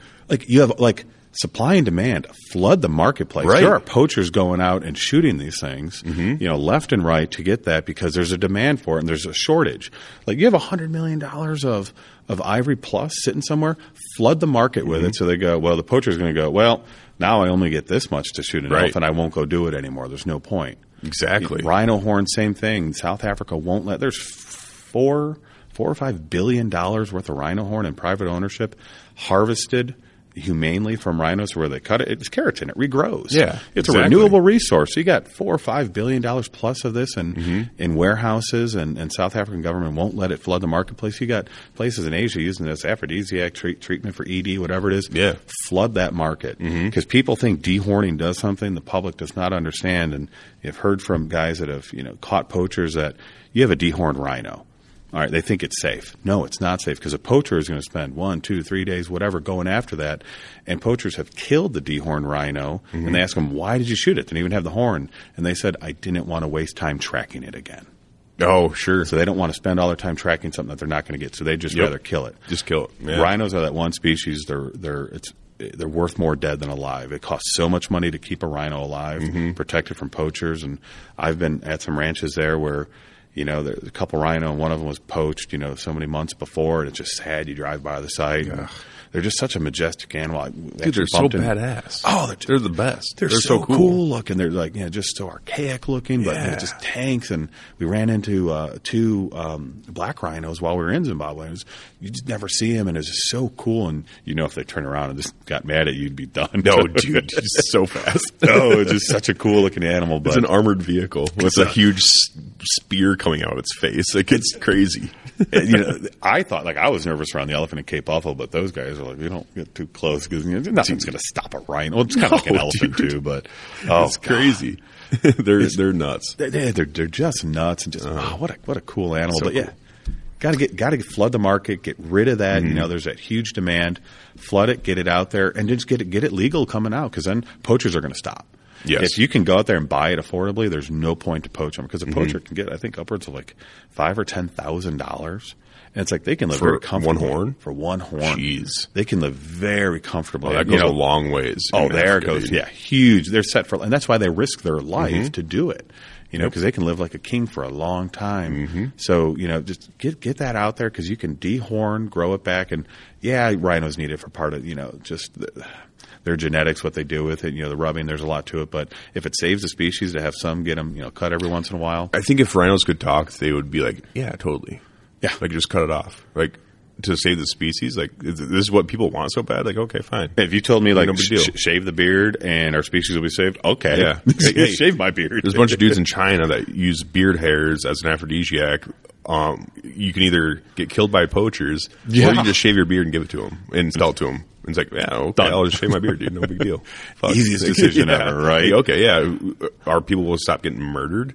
And stuff for this, like, yeah, totally. It makes sense. Like, I'll figure it out without it for a bit until it grows back. You know, it's like, it's just, it is, because Stuart, he talked about that in depth too when we were down there. He's like, he says the exact same thing. He's like, just flood the market. We have the horn. We have it. It's the fact that the black market is so powerful because there's such a demand for it. It's like, we have the supply. We just need to figure it out, and we can. Not only would it stop the poaching, but it also help the economy. So it's like that's another win-win situation. But it's just the politics. We saw it with Cecil the lion, right? You know, there was that huge uproar, and you know, now we're going to get a little political with this. But Obama was the worst thing that happened to lion hunting ever when he put the kibosh on lion hunting after Cecil, that legal hunt. You know, we had. there was the byproduct of the lion trade. So you American hunter go over there, hunt a lion, they want to get the skull, they want to get the cape. That was great. But the bones and other things, that went overseas to Asia. And when we put the kibosh on lion hunting imports into the country, mm-hmm. Americans said, well, I'm not going to spend all that money to go hunt a lion then. There's no point. Yeah, you can't bring them back. Can't bring them back. So I remember the first time I was over there, my PH was showing me pictures of lions with the heads and the paws cut off because that's what they wanted. So they said, well, there's still – we literally started the poaching industry or made it a lot larger when Obama said we're not going to be able to bring in lions. So they still want their byproducts. They're going to go out and start poaching lions. And it totally changed the lion industry. And then it kind of also brought out the whole concept of, CBL hunting and changed that. So that one incident, when you try and – think when you don't know and you think something and you make a bad call, the repercussions that had for the lion population in Africa, both, wild managed, wild lion, just captive bred, everything. It's just the ramifications are just some people don't think. They don't understand it. That's why I hate politicians so much because it's like they're so good at making rash decisions based on emotion. It's like, dude, I get that people are pissed. I get that. But take this time to educate the masses rather than just be like, I agree with you. This is terrible. Let's fucking ban it then. This is dumb. It's like, dude, you don't get it. Like, the ramifications behind it. Politicians are so bad at looking at the unintended consequences of their decision making. Mm-hmm. Like, they're good at making decisions on the spot. I shouldn't say good at it. Like they make rash decisions on the spot based on emotion. They don't either. They're not being fully, either they're being disingenuous about it or they're just not thinking. Like one or two. I don't know what it is, but probably the more disingenuous aspect of things, like when they're getting yelled at by like certain voters and stuff like that. And they're like, oh, I have to make a decision in order to justify my job. It's like, dude, or you could, the right decision is rarely the easy decision. It's like, but you need to make the right decision. Like, this is dumb. Like, what you're doing and the unintended consequences of your actions is hurting so many people. So many people. So it's like, dude, get out of here. And now with so many toeing the party line more than anything, are they really there for the people? Are they there just to pull the party line? Are they going to do what's right? Probably not. No, and they're all the same. Like, they're just. It's annoying. This is where I fucking tug that history degree line of mine, right? Like our founders never intended people to be career politicians. No, never supposed to happen. So term limits, yes, needs to happen. Well, they never even thought about it, dude. It's like back in the 200 years ago, the founding fathers when they're writing the Constitution and all that shit. It's like they weren't thinking like, oh yeah, people are going to be a senator for 50 years. They never – jinx. Nice. They never thought about that. They're like, well, this is an inconvenience. Like it's something – it's a service that you have to do. Like someone has to do it. Like they didn't look at it as like a career path or a get-rich-quick scheme. They didn't think about it like that. They're like, well, someone's got to do it, and they're not going to want to do it for forever. Like that's silly. There's so much – it's so stressful, and it's it doesn't pay well at the time. It's like it's one of those things where it didn't make sense to do it forever. Yeah, but a lot of people wouldn't want to do it because it was considered obviously you get paid less. It was almost a downgrade for what they were doing, especially from the elite. Now it is considered the elite, and it was never meant to be that way. No, it was really meant for people that they have their life – kind of got their life put together beforehand. Maybe they, were farming or whatever. They're successful in other aspects. Like, okay, now I got to go do my service and go be a senator or a politician for a bit and figure it out and drive this country forward and make good decisions. But now it's just like, I don't know. It's so, oh man, it's just so far away from what this country was built on. It's insane. I love people that were not politicians, and sometimes you need a businessman to get the world on track, right? But people that are not politicians coming into it, I fully believe that's, that was the intention of the founding fathers. And, they set up the House to be, your kind of common house, and the Senate was supposed to be a little more experienced. That's why we have the terms that we do in those, and never meant to just be career in the House of Representatives, let alone career in the Senate. Nuts. God, it's crazy when you think about it. They're doing it. And then how much money, like, oh, you had $29,000 when you went into it, and now you have $29 million. Come on. Dude, I know $175,000 is what a senator gets paid, I think. It's like, that's decent, you know. Well, plus but their staff. Let's face it. Plus their war chest. And I there's no way I could if I worked a job that paid $175,000, I wouldn't be worth $29 million in like 30 years. Like, you know what I mean? It's like, what are you doing, dude? What are you guys doing here? There's a couple websites out there that because you have to report, obviously, their stock trades and all that. Right? Sure. So I know there's websites out there now where you can see what Congress is doing with their trades. And that's how they make their business. They'll tell you what they do because, again, come on. You know, it's like you're making the moves right at the perfect time. Like, yeah, so like, many of them. Yeah, hell yeah. Like Nancy Pelosi's husband, he's like the best day trader ever known. God, yeah. He's better than Warren Buffett and everyone. Tell me there's not insider knowledge in that one. Jesus. He's just very good at what he does, all right? So, and I'll go both sides here. And going back to like Mitch McConnell, like how long has he been there? Like, come on, man, just pass it off. Get someone new in there. We need new blood, right? Like Dan Crenshaw down in Texas, you know, the up and coming. You need just some new blood coming into the fold. That's going to bring life back to the parties. And I'd love to be middle ground. I really like right now. Or as divisive as I've ever been in my life, right? Oh, for sure. But I'd love there to be middle ground again, so you know we can come together and come across balance. I mean, so divisive, but it's got to be new blood. You know, just be open to conversations and not pull the damn party lines. Jeez, Pete, knock it off, you two. Sorry, we had two people walk in. They're making a lot of racket back there. I heard this conversation and said I need to get in on that. Right. Yeah. And start talking politics. Politics. You Thanksgiving, Christmas dinner. How many family members we don't talk to now because of politics. Start talking about politics and Lee starts throwing fucking chairs across the room. But no, you're absolutely right. And I agree with all that. It's like, it's sad. It's sad. But, you know, what a lot of people say is like, what do you do? You know, just I'm trying to just focus more on myself and what I can do around in my life. But I do like to talk about it every once in a while, especially with being a gun podcast. And there is inherently we're going to talk politics every once in a while because there's the gun issue is so political. And it comes in cycles, but it's constantly in cycles, it seems like, where it's like I'd sit here and justify the you know our rights to these fucking cowards. It sucks. It's hitting me near and dear right now. So I live in Illinois, right? So we have we have one of the most draconian laws that went into effect in the country.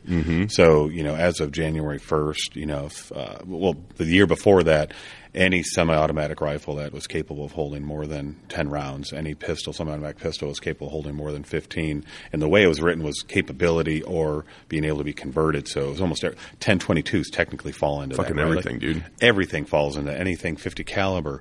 So if you couldn't buy it after a certain date, and then you had a year to be able to register everything. That included magazines. How many 30-round AR mags you got? Every single one of them's got to be registered. They're not even serial numbered, but you had to call the Illinois State Police, go online, and you had to register all these mags. But then you looked at a rifle like it said being able to be converted. And the language was that as such that, you know, we asked the Illinois State Police multiple times, like, how much is easily? Is it 15 minutes? Is it 30 minutes? Because, you know, they sell magazines that are 60 rounds for, you know, 10-22. You can get a 20-round, you know, mag for it. So, like, well, does that constitute on 10-20? It's the most widely available 22 rifle out there. Yeah. So is it? We still don't know in Illinois. We still don't know if that's actually because part of it. They didn't write the laws actually fix anything. They're just nothing. It's the legal gun owners have more, you know, just like everything else. You have a lot more to have to deal with, you know, pulling stuff away. But I feel bad for, you know, I had a fair amount of stuff, right? But, you know, you get these young guys. Now we're saying that, hey, you got this young guy that's coming out of school, coming out of the Army. He can't buy an AR-15 in Illinois. Like, what? Like, their Second Amendment was literally written to protect us from the government to be able to have what they have. I don't all this bullshit about, you know, like, oh, well, they didn't have AR-15s back then. Well, we also didn't have some of the platforms and news agencies and internet too. So does that mean it's not protected by the First Amendment either?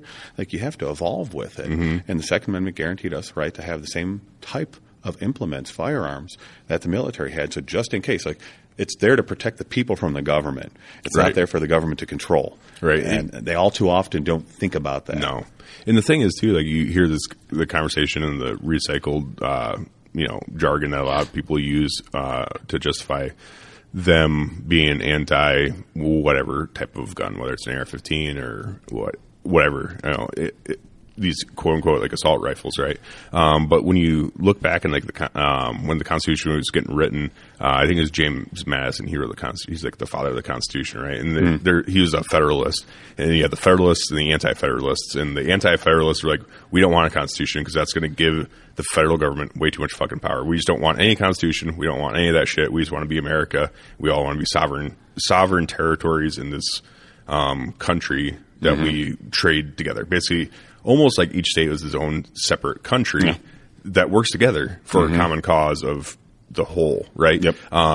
So the Anti-Federalists were really didn't want the Constitution, but the Federalists ended up winning. You know, Madison went on a huge, speaking tour and everything else, and got a lot of states convinced, you know, to adopt the Constitution and sign it in and everything else. And in order to persuade the Anti-Federalists with their argument was like, okay, we'll back the Constitution. We'll back this as long as immediately after the signing of this document, we come out with the Bill of Rights, right? What it became known. But we need these amendments need to get passed immediately after ratification of the Constitution in order to protect ourselves for these things. And Madison was like, well, we don't need that because it's common sense. Like at the time, you're like, we don't need to write that down. And after bickering back and forth and arguing and everything else, and Madison eventually the Federalists came to realization, like, okay, well, yeah, maybe this does make sense in order to write this stuff down just to make sure. Like, we don't know how long the country's going to last, but we should probably write it down if we're going to write out the Constitution and explicitly write out the powers of the federal government. Then we should probably write something separate and have these amendments to protect the citizens from the fucking federal government. The people from the government. It's like, and the first thing that the British did when, you know, the Revolutionary War started off, they were confiscating guns. Yep. And that's what really started the whole fucking thing. So it's like, yeah, it obviously makes sense. Like the Second Amendment was written. It wasn't like a well-regulated militia part and everything else. They could construe that and say like, yeah, well, right to bear arms within the militia. It's like, no, it's like, it is separated. Like it is like we are entitled to a well-regulated militia that's not controlled by the federal government, and we're also entitled to bear arms. Right. So keep them for the people. We just had Bruin and Heller, you know, with the Supreme Court too, where they just ruled like, no, we are protected by this, and we're seeing like Oregon just did another one too, where Illinois is one of the worst right now. But it's like we have these Supreme Court decisions which should you know kind of set precedent. And they're going around it. They're trying to find loopholes. So obviously, you know, these have worked their way through the federal courts, the appellate court. In Illinois, we're never going to win any of that. No. Yeah, we actually Judge McGlynn, he sided with it, and he was pretty smart with him, and he put an injunction in place that was overruled by the appellate. So Illinois Supreme Court, of course, just thud, nothing there. So we're going to the Supreme Court with it. You know, there's a variety of lawsuits, and, you know, hopefully it just gets overturned. But frankly, it just needs to, because right now they want to know who has guns. We don't want people to know who, you know, what you have. Yeah. If you bought it on 4473, you know anyway. You know, you don't need to know how many magazines I have. There's no point for that. Yeah. So again, hopefully it gets overturned so the guys that are coming out and, you know, getting of age and, you know, they could start buying guns themselves, because the most popular gun in America, the AR-15, they cannot own. Like, it's just incredible. What pistols out there? You know, most of the pistols now, magazine capacity, that's a trend. You know, it's 15 rounds. It's kind of like it's a subcompact micro 9 now is almost that, right? That's the standard now. It's over 10 rounds. The standard. You know, like my carry is like, well, that's 14 rounds at least. And, you know, that's a P365. I probably get more in there now, too. I haven't looked lately. But, you know, it's a joke, and it just needs a change, because you got to vote with your feet sometimes. You don't want to have to move, but I'm not beyond that. You know, for what I've learned, like sometimes if Illinois doesn't change, you got to go to a state that matters. Just gotta hop the river, dude. Well, I'm going over to Wisconsin. I'm smack dab in the middle, north of Illinois. I'm a baseball throw from Wisconsin. Oh, fuck. And we need some help turning that from purple back to red. So. I know, right? Yeah, dude, Wisconsin's scaring me. Dude. Thank God. Last election we got Johnson in, but Heber's like, what the hell? Yeah, I was going to be surrounded pretty soon here. It's like, dang, dude. You know? But it is kind of weird, because I was getting redder and redder every year, it seems like. It's like I feel like there's something to that. When the states around us are turning bluer, it's kind of like, wow, well, there's like, well, we're just going to jump to Iowa then, making the state redder. So it's like, and as long as the exodus from blue states that go to red states, if they learn from their past and do not vote the same way, you always fear that with Texas, right? So many Californians going to Texas, like, learn why it is the way it is. You left a shithole. learn why Texas is what it is, and make sure you vote appropriately. Yeah, don't turn this into a shithole. Don't ruin everything. And I like to think, we're seeing some of that. Florida growing, it's getting redder and redder. And Ohio turning red, and Michigan. I don't know if it's a lost cause. Minnesota, I don't know if it's a lost cause. Wisconsin, we got to try and get back. Yeah, figure it out. Pennsylvania, that's enough said there. Yeah, right. No shit. So, I know it's too far east now. So everyone's just got to come out and vote with their head and be smart, not just their heart. You got to vote with your head. Don't want to hear anymore. Mean tweets, bad. No more. Vote smart. Like, when was inflation at its vote based on policy. Let's do that. Policy. What actually happened? What was good for the economy? What was good for the country? It's just be proud to be an American. That's about this industry. Right. Like, we're all proud to be Americans. We can get mad, a little bit of road rage, mad, and someone driving next to you being too loud. But man, when it comes down to the colors, like, we'll back each other if we stand for the flag. The thing is about this country that I would love to see it go back to is the fact that it's like, I'd love to see it go back to looking at the country and everyone inside of it as a family. Where it's like, I can fucking get in super heated arguments with my brother and sister, but I still love them. We can disagree on things. And the baseline is love, right? So we love each other. So therefore, we can get in heated arguments because we know that that's not going to – the base isn't going to be broken down. We're comfortable with each other. And it's like, that's kind of how we used to be. We used to argue based on policies and argue about policies. We can do that all day. But as long as it's all based in like love and respect for one another, then you can do that and still walk away from an argument or a disagreement and be like, I still love you. I think you're dumb. I think you're dumb, but I still love you. It's like, it's all coming out of a place of love and respect. You can still do that. So, but now you can't disagree. You can't disagree respectfully anymore. It's like, you don't agree with me? You're a fucking piece of shit then, dude. It's like, you suck. I'd say one side probably worse than the other on it. Yeah. You can, I can listen to people, but the second I try and bring up something, supported by facts or not, it's facts, not feelings, but no, hands down, no, can't accept that. And I know it happens on both sides. Oh, for sure. Right? So not to keep the divisive tone going, but it's so tough to have any kind of debate. And one of our suppliers that actually makes powder for Novix, great company. I have great conversations with them. They're actually from England. They emigrated here, the American dream, right? They left England, didn't like what's happened there, coming here, American dream. And, we differ on some policies, but, they're good industry people. Oh, yeah. But we can talk with them, and I can have really good, conversations, debates, but we differ on this stuff. And I was like, man, I really enjoy talking to him for that, because he's not someone that shuts down, gets angry, starts yelling at you. Literally, just how many videos you see is you're at a protest and they don't agree with it, they just start screaming at you. Yeah. Like, well, that's how you lost the argument. Yeah, right? You lost the debate. It's done. Nothing's going to come out of this. And we're not moving past this part. All right. Nice talk. Moving on. So just like. Got to bring it back together. The whole United We Stand. And I'm a huge patriot, right? I think we, both of us very much are. And I love my Memorial Day, truly understanding the meaning of it. But I put, my red, white, and blue bunting out. I got a flag on my yard 24/7, 365. It is an American household. And it, it's like, I have pride in my state, from Illinois, pride in it, a little bit less now, but still do. Moved to North Carolina for a while, pride in that state, just pride in the country, and just need to bring it all back together. And just we do. Hey, we're here, united we stand. Greatest country in the world. I've traveled all over the world, worked all over Asia, been to Africa, been a lot of places. Man, not another country I'd rather live in and be a part of than America. It's undeniable. Like, America is the best country in the world to live in, no matter what. Like, I mean, we have, with there's a lot of issues, obviously, but it's still the best country to live in. And if you want to make something of yourself, if you can't do it in America, you can't do it anywhere. It's like, it's a great country, and that's why I get so passionate about it too. Where it's like, I don't want to see it fall. It's like my little voice. That's why you put your life on. If I can do anything to help, then that's what I feel like it's my duty to talk about this kind of shit every once in a while, at least. I don't like to base the whole podcast on it, but it's good to talk to touch on it here and there when it comes up, because not shy away from it. That's the thing. Is like, I don't shy away from like talking politics and religion, because it's like those are important subjects that need to be discussed, but you just got to figure out a good way to discuss them with people that differ. So that's how I feel about it. But as long as you can be open with someone and be respectful, and they can be respectful back, then you can have it. And that's the best kind of conversations to have. You know, I like to understand where they're coming from. I may not agree with it, but I'll listen to it. I'll understand it. You know, people that disagree with me, I truly know why they think that way. Mm-hmm. I just think different. And somewhere along the way, we lost that reasoning of it's okay to think different. Mm-hmm. Like it's okay if you don't like. I don't eat fish. I just don't like it. There's no reason. I just don't, and that's okay, right? Now, politics, like you don't like him for that reason.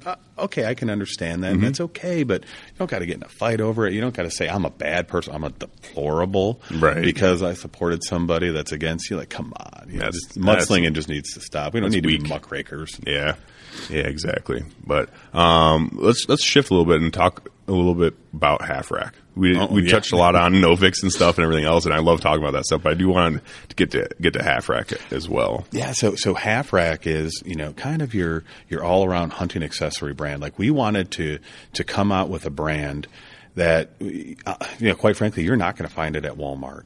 You know, we wanted to bring something out that can go to the dealers, that can also be a little bit different. So we spent a lot of time, you know, kind of thinking this through. And, you know, my background, where I came from, there was holes in the marketplace for certain accessories. And we wanted to bring something cool out to the customer with neat branding that they weren't going to, you know, dealers aren't going to compete with at these big box stores, and that offers something a little bit different. So, you know, what we call our bow wing is our gear holder screw into the tree that, you know, obviously holds your bow. We have a couple different lengths of it. So there's a lot of them out there on the market, right? But we're like, how do we make these things each a little bit different? Well, on the joint, you know, we put a bolt, a quarter 20 threaded screw, and we have a tension nut on it. So we wanted to be able to someone to be able to mount a GoPro, a cell phone mount cam, a thermocell. So we built this accessory that everyone's got the basic one of, and we put this quarter 20 threading so they can add they can video themselves. They can put a thermocell on there if you're out in the South, especially. Mm-hmm. But that's one little different thing on our bow arm that a lot of people don't have. Mm-hmm. Yeah, for sure. So we went down the line with a lot of our accessories. Say, how do we make this a little bit different? You know, our basic binocular harness. You know, it's got quick detach. You don't got to do a zip tie and split rings and all that. So quick detach on and off. And then we wanted to bring something out that looked a little different. So our our rifle and bow cases. We have two different series where you have your little more basic series. It's a 600 denier, but it's PVC back, so it's actually waterproof material. Water will bead right off of it. Seams aren't sealed, stitches aren't sealed. But if it gets a little drizzle on there, it gets a little wet, it beads off. A lot of people don't do that. Mm-hmm. Then we have our following. Yeah, exactly. Perfect for that. And, you know, we're actually, that's another market we're going to push a little bit more in. But so it's not your waterproof, but hey, it can get a little wet and be okay. Yep. We have our Wazi gun case, which has kind of a Boyd-esque look to it, where it's quilted canvas and it's got faux leather patches on there. But it's a great looking case, well padded, and you know it's like around $50 retail. And, you know those Wildcats are like $20 retail. But yeah, just down the line, making you know your orange accessories, your balaclavas, your neck gaiters, gambrel and hoist systems. You know, trying to tweak everything to make it a little different, make it our own. And truly be geared towards, really, it started as a whitetail hunter. So our logo is, you know, kind of like when you think that first buck you're going to shoot, it's kinda, if it's brown, it's down. If, you know, if it's a legal one. So if you look at, you know, our logo, it's nothing special. But, yeah, it's, you know, half rack. Sometimes you'll shoot whatever you can get, and it's, you know, it's a little like three-pointer. And that's kind of what we're aspiring to, you know, passing down the memories. You're going out for the first time. You need these items that every hunter needs, you know, your basic flag and tape, your gambrel, you're going out. And, you know, we have one of our slogans is, you know, just fond memories. You know, what you learn from your dad or you learn from your grandpa, these core accessories, get them out in the field. Every hunter needs them. And just a lot of pride into Half Rack for what it is, just built to be a brand for the dealers, for the true users. You're not going to be competing with some of the big boys that are just, you know, chasing that best price. And we didn't want to do that at all. We wanted to kind of be true to ourselves. It's not going to be it's not going to be huge, but we want to make sure dealers have an option that's not like everyone else out there. That's got good branding. You know, the hunter's really thinking about the product, but at the same time, it's cost competitive. So if you have a competitor in there, you know, probably get you some better margin and just swap out that peg, whether it's a leather sling, it's a neoprene stretch sling. You know, everybody needs them. We all use them. We all have gun socks. We all have a lot of them. So it's all stuff that's needed. And I was perusing your guys' website and stuff before you came in yesterday and stuff a little bit too.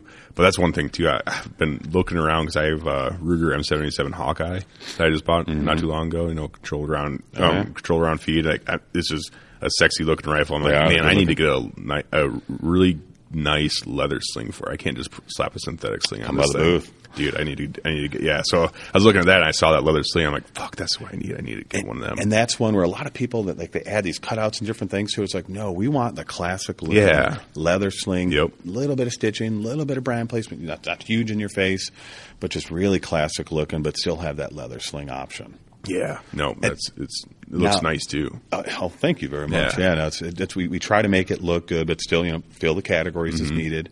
On the flip side, we also want to push the bounds a little bit. So a couple new items we brought out this past year. We have, what we call the meat lug. So there's a lot of coolers on the market. So this is a soft-sided, meat lug cooler, but it's designed for the deer hunter in mind. So it's 840 TPU, odor-resistant, chemical-resistant, 100% waterproof, insulated. Mm-hmm. It's got a fully waterproof garage-style zipper on top. But the size of it is designed so it can fit behind the seat of a car, like a pickup truck. It'll fit behind the seat of a pickup truck, but it holds like 90-some cans worth of storage. You can fit two doe, caped out with ice, one large buck caped out with ice in our large size, and there's still a little bit of room left. Oh, okay. But won't hold stink, easy to clean, keeps ice for ice retention is great. But also design the back of the tail. The pickup truck. We put handles low on the side, so it's easy to slide in and out. Pull. Just we really thought about how do we make a soft-sided cooler really for the hunter. Then we said we're going to make a little brother for it. We bought out an airline-compatible one, so the guy that's going to fly somewhere, he's going on that really cool hunt, wants to bring some backstraps back with him, a little bit more meat. Going on a fishing trip, wants to bring it back, but he's got to use it as a carry-on. We have a carry-on compatible one that's nice. You can use through airport, and you're fine. We fly with it all over the place. Mm-hmm. But same thing. It's just scaled down a little bit. Fits the 22-14-9 airline dimensions. We call those our meat lugs, but it's really a hunting design cooler. And another neat one we call the hunter hanger. So this one's made in the USA. It's made up in Wisconsin. But, it's essentially a molded peg with a molded-in bolt that goes to the wall, and you can hold your bow, you can hold your rifle, you can hold your tree stand gear. I have them all over the garage, down kind of in where I keep my trophies. But it can hold almost anything on there, but it's designed for hunters, by hunters.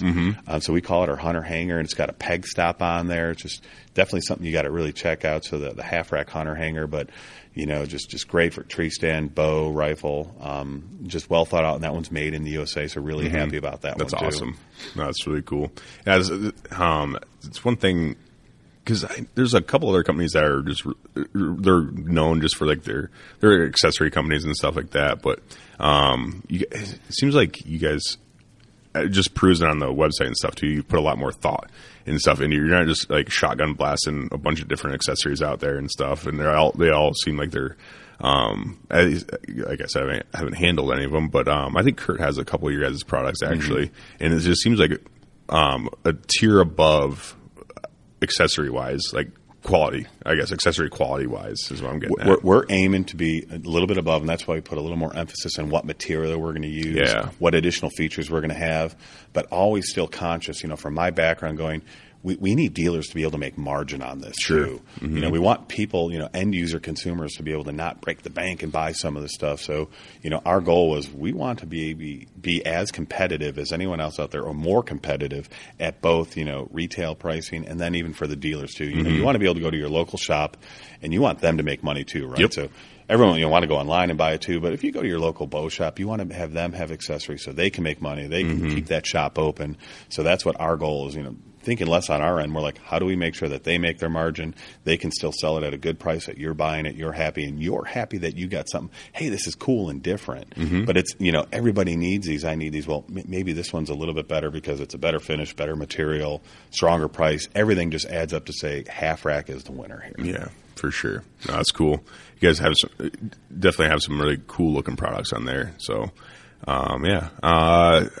we're at about an hour and a half now, and I don't want to take up all your time. We're all here to work, so right. It does. You kind of lose track a little bit. I should have someone here with like a timer or something like that, so I don't go too long and keep you away from like, your booth. Yeah, that's what I say. God, I've been probably looking for me, like, where's Trevor? Like, well, he's having a good time. So. They got it manned down there. Yeah. Sure. I can't believe that much time's gone by. It's been an awesome conversation. Yeah, this has been great. It's been a really good time. So I do appreciate you coming on. Is there anything else you wanted to throw out there? Did we miss anything? Yeah, I think we talked about everything, but I would love anybody listening, to check out Novix tree stands, and Half Rack, halfrack.us, and novixoutdoors.com. Give us a look, and really appreciate the support, and thank you for having us on. Yeah, no, absolutely. It's been a good time. I'm glad I got to catch you and get to know you a little bit. Likewise. Yeah, I really appreciate it, man. It's been a good time. So, all right, guys, appreciate you listening.